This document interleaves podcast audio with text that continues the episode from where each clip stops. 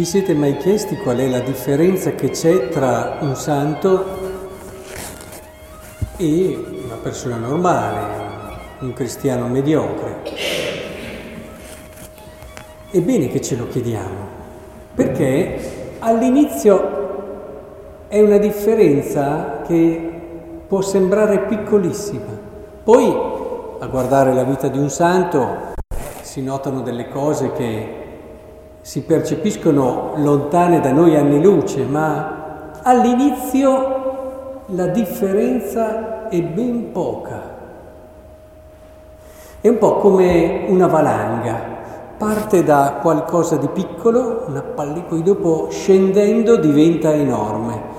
Così è un po' la differenza che c'è tra un cristiano mediocre e un santo. C'è all'inizio un qualcosa da cui poi deriva tutto quello che vediamo nella sua vita e che lo rende così straordinariamente bello, oltre che buono. Questo qualcosa che è alla portata di tutti, che è alla portata di tutti. Quindi non è la salute. Se andiamo a vedere i santi, ce ne sono stati tanti che non avevano salute. Non è avere delle doti e delle capacità particolari. Se andiamo a vedere la Santa dei Santi, la Madonna, che se mettiamo insieme tutta la santità dei santi, non sono come la santità di Maria, eppure era una donna normalissima.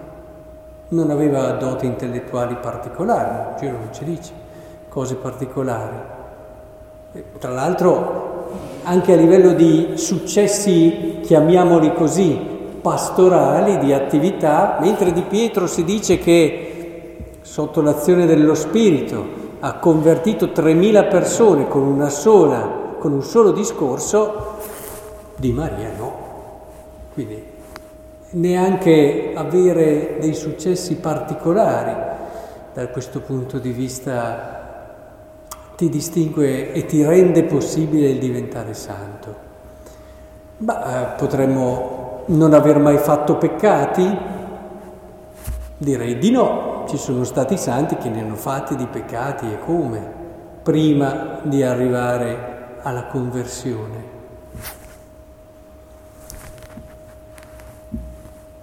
La risposta, vedete, ce l'abbiamo nella liturgia della parola di oggi. Se siete stati attenti, lo sapete già, una piccola cosa che distingue il santo dal non santo, che è una possibilità per tutti. Se la si fa a cadere come una cascata e una valanga meglio, arriva tutto il resto. Perché la grazia di Dio, eh, il Signore ci ha predestinato fin, eh, fin dall'inizio, dice San Paolo nella lettera agli Efesini, ad essere santi e immacolati al suo cospetto e questo lo ha fatto per tutti. Quindi ognuno di noi ha grazia quanto basta per diventare santo. Quindi non si può neanche dire, è vero che Maria ha avuto delle predilezioni particolari, però ci è voluto qualcos'altro perché anche queste predilezioni, anche questa grazia come quella che stiamo ricordando in questa novena, portasse il frutto.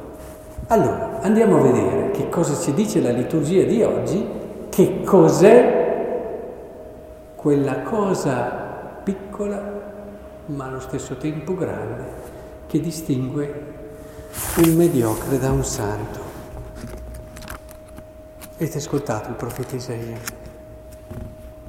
Confidate nel Signore, sempre, perché il Signore è una roccia eterna, perché Egli ha abbattuto coloro che abitavano in alto, ha rovesciato la città eccelsa, l'ha rovesciata fino a terra, la rasa al suolo.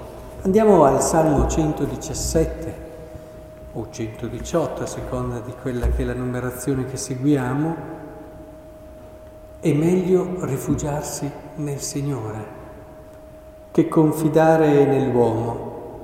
È meglio rifugiarsi nel Signore che confidare nei potenti e così via.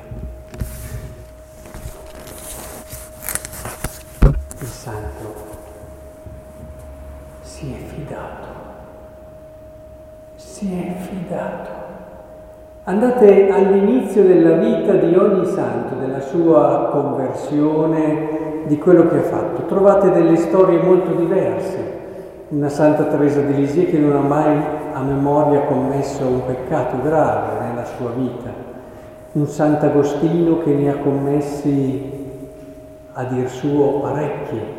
Trovate tante strade diverse, tanti modi diversi, ma troverete sempre all'inizio un atto di fiducia.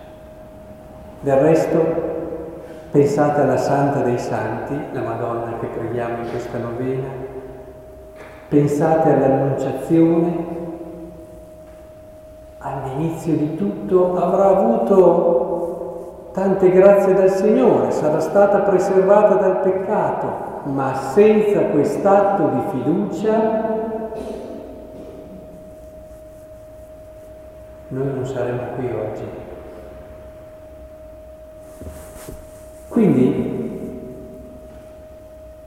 questo ci dice una cosa importantissima, che quei santi che vediamo così distanti perché guardiamo la valanga che arriva alla fine, non sono così distanti da noi se ritorniamo all'inizio. E l'inizio può essere anche oggi, può essere anche oggi per noi il momento in cui diciamo confido in te, Signore, mi fido, ma veramente, poi diceva San, ben, San Giuseppe Benedetto Cotolengo, diceva sì, fede, fede, ma, ma di quella, cioè c'è fede, fede, avere fiducia, affidatevi al Signore, abbiate fiducia in Lui, non cominciate a fare tutti i soliti ragionamenti, sì, però eh ma vabbè, eh ma... Potete farli, arriverete ad essere cristiani mediocri. La scelta, e siamo liberi, posso farlo, eh? Ma se vogliamo che la nostra unica vita porti lì alla santità, allora noi oggi abbiamo la possibilità di fare quell'atto di fiducia da cui deriverà quella valanga di beni e di amore che renderà la nostra vita un capolavoro.